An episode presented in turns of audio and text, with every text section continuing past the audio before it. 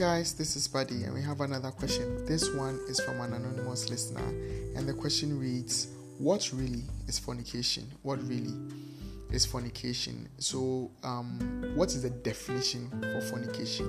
When we are reading the Bible and we see fornication, what does it really mean? When we say somebody is fornicating, what's the person doing? Right? Um, in trying to define a word, there are two things that we need to consider the language from which the word is coming and the context within which the word is applied, right?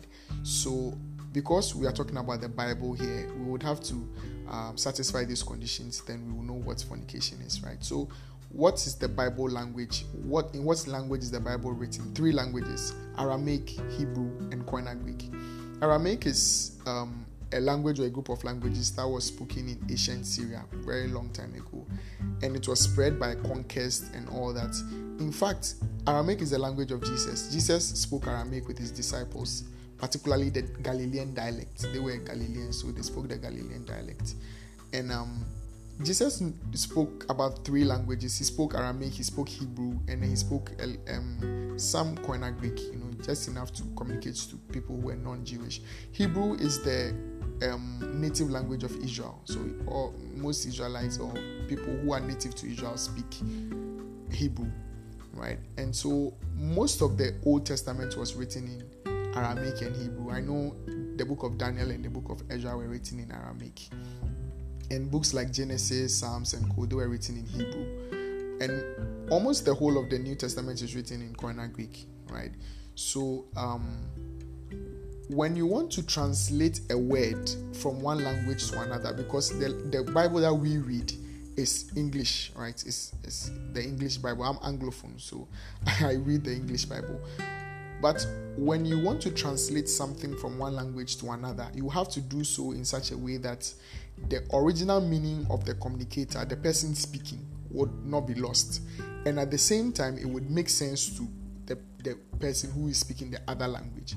For instance, maybe you are trying to communicate something to me in Chinese or Mandarin, and I'm Anglophone, I cannot understand what you are saying unless you translate it.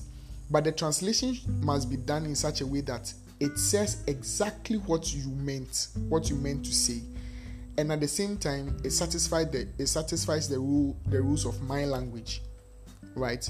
So, for instance, let's take the first verse of the Bible. It says, "In the beginning, God created the heavens and the earth." Um, the Hebrew, let's even take the first four words of that verse, right?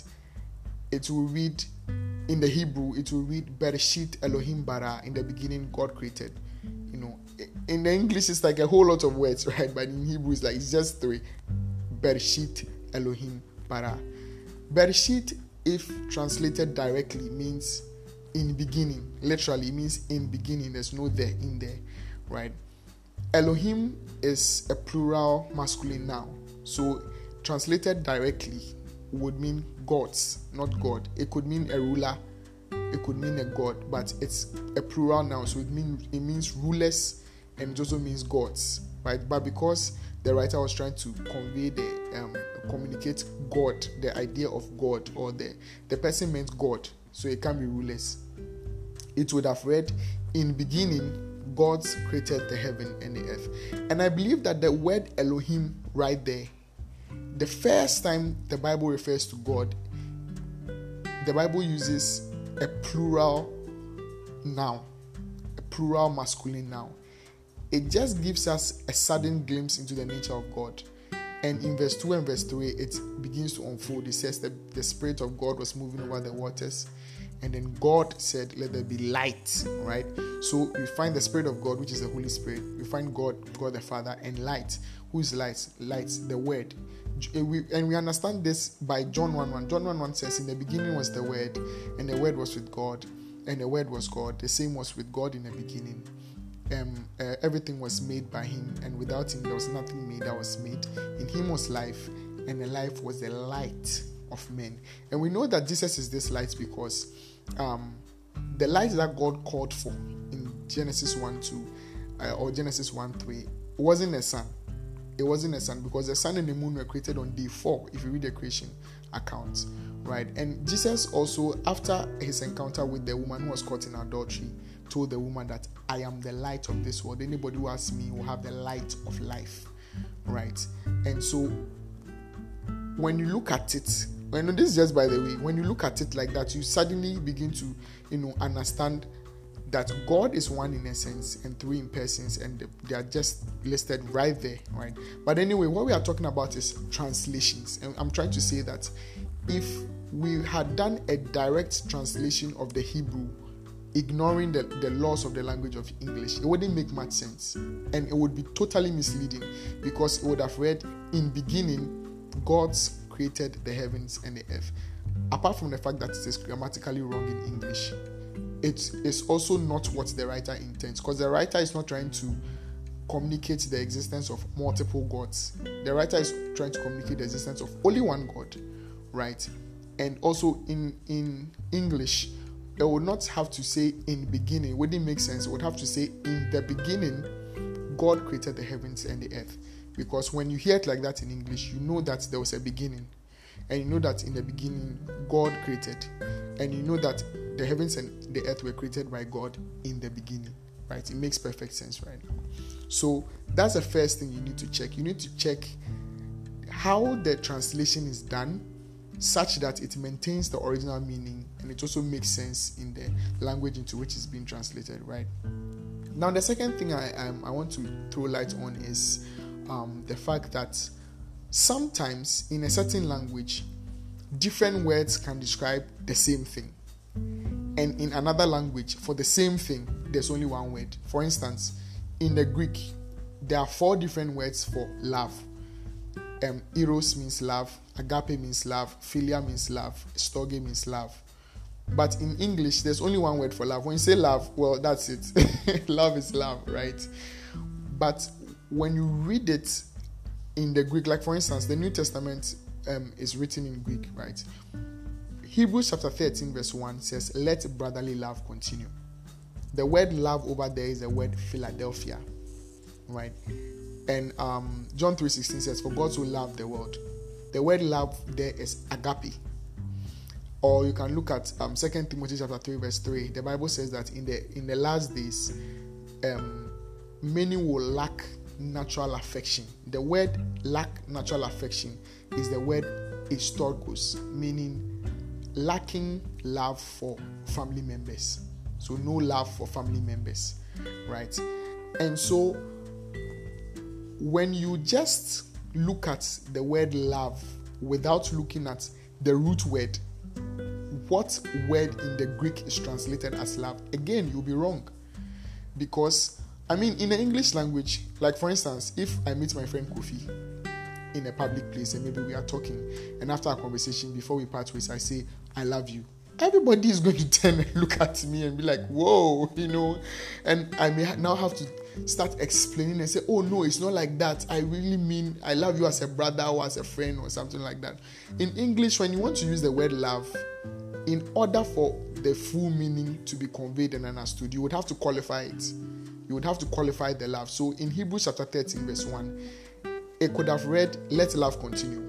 But because the word there is Philadelphia and not agape or storge, it had to be qualified and it, it now read, Let brotherly love continue. Right?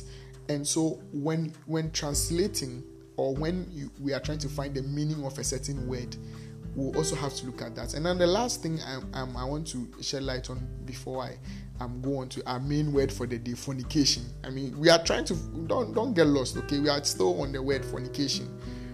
Now, sometimes certain words are self-definitive, like what they say is what they mean. They don't have any deeper meaning, right? For instance, the word baptizo. In the New Testament, anywhere you, you see the word baptize is the word baptizo. Baptizo simply means to dip, right? It it doesn't mean anything other than that. Because baptizo is like an everyday jargon. Like for instance how now we say the word selfie. When i say i'm going to take a selfie you don't ask me hey who is going to take the picture for you? Because the word selfie itself means that me myself i'm taking a picture of myself right? So you, by saying selfie i've told you who is taking the picture and whose picture is being taken right? It's just like that for the baptizo, the word baptizo. It's like getting a shirt and you want to wash the shirt because it's dirty, right? And you get a bucket of water and you dip it. You dip the shirt inside the water and you start washing it. What you've done is you've baptized the shirt, right? And you know we know um, that this is what it means because of the story of the Ethiopian eunuch and Philip in the desert. When the Ethiopian eunuch was traveling along the desert, of course he had water because the desert is quite hot and arid, right? You would be dehydrated, you need water. But when after Philip preached to him and he understood the scripture and all that, he said, What stops me from being baptized? Look at a water body, baptize me. Right? So in the old times, you know, if you take a Greek speaker and you tell them that I want to be baptized, and you use the word baptizo, the person is not going to ask you, oh, is it by sprinkling or is by immersion or what? Because it only means one thing. Baptizo means to dip, right?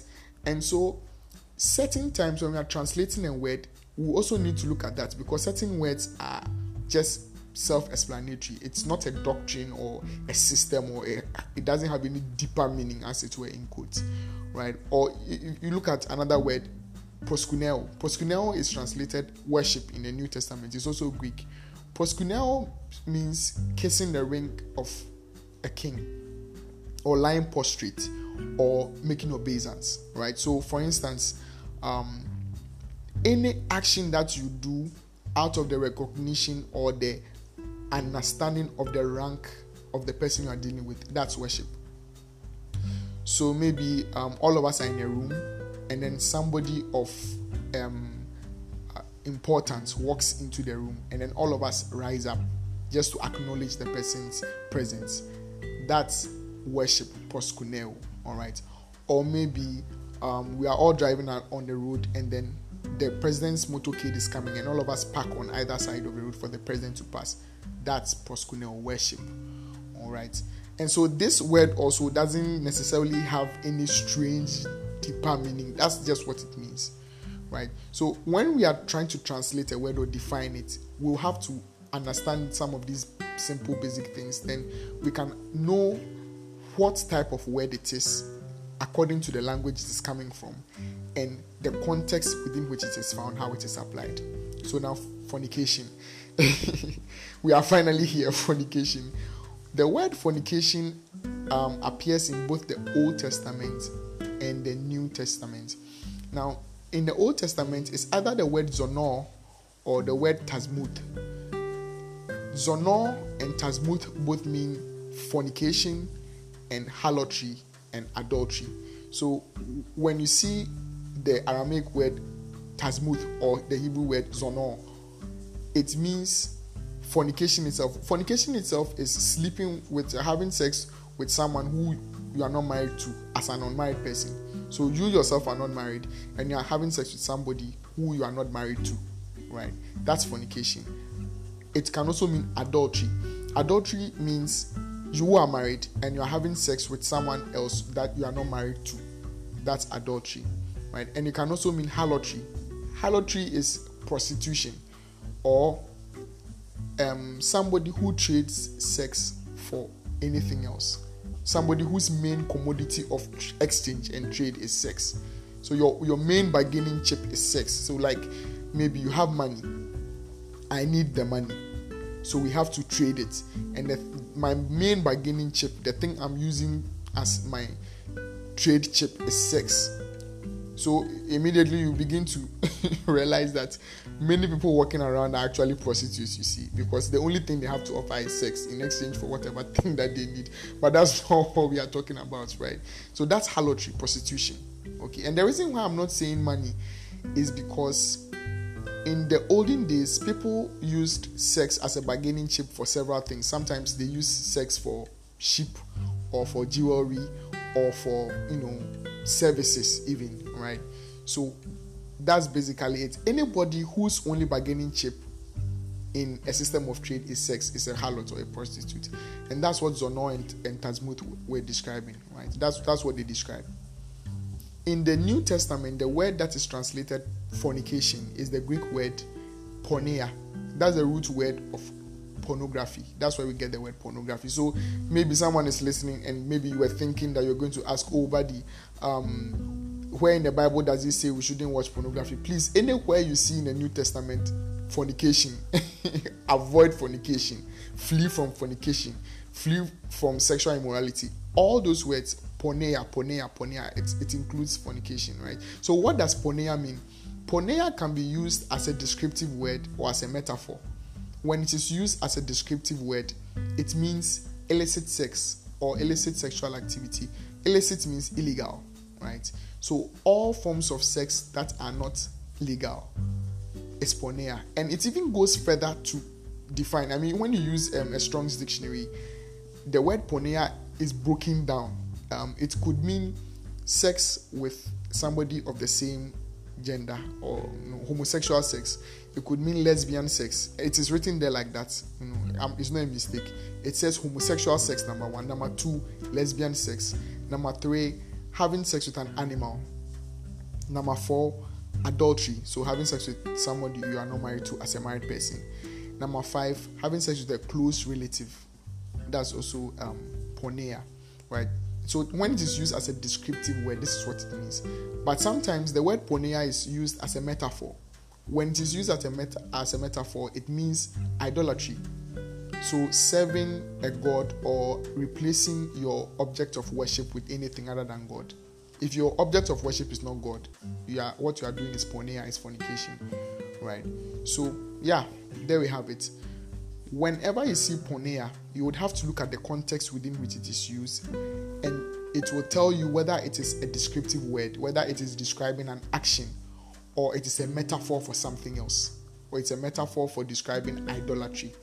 But if we look at the word porneia in its lexical definition, the Greek word porneia, it means homosexual sex, lesbian sex, sex with an animal, or bestiality.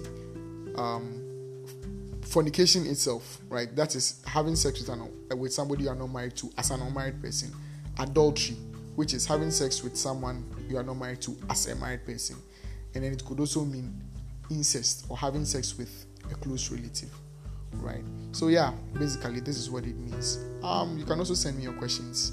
Askbuddy at gmail.com. Askbuddy at gmail.com or you can send me a WhatsApp message, a voice note, a text, or um, a selfie video containing your question to plus 233 200 864 673. That's plus 233 200 864 673. God bless you for listening. Till we meet again. Bye.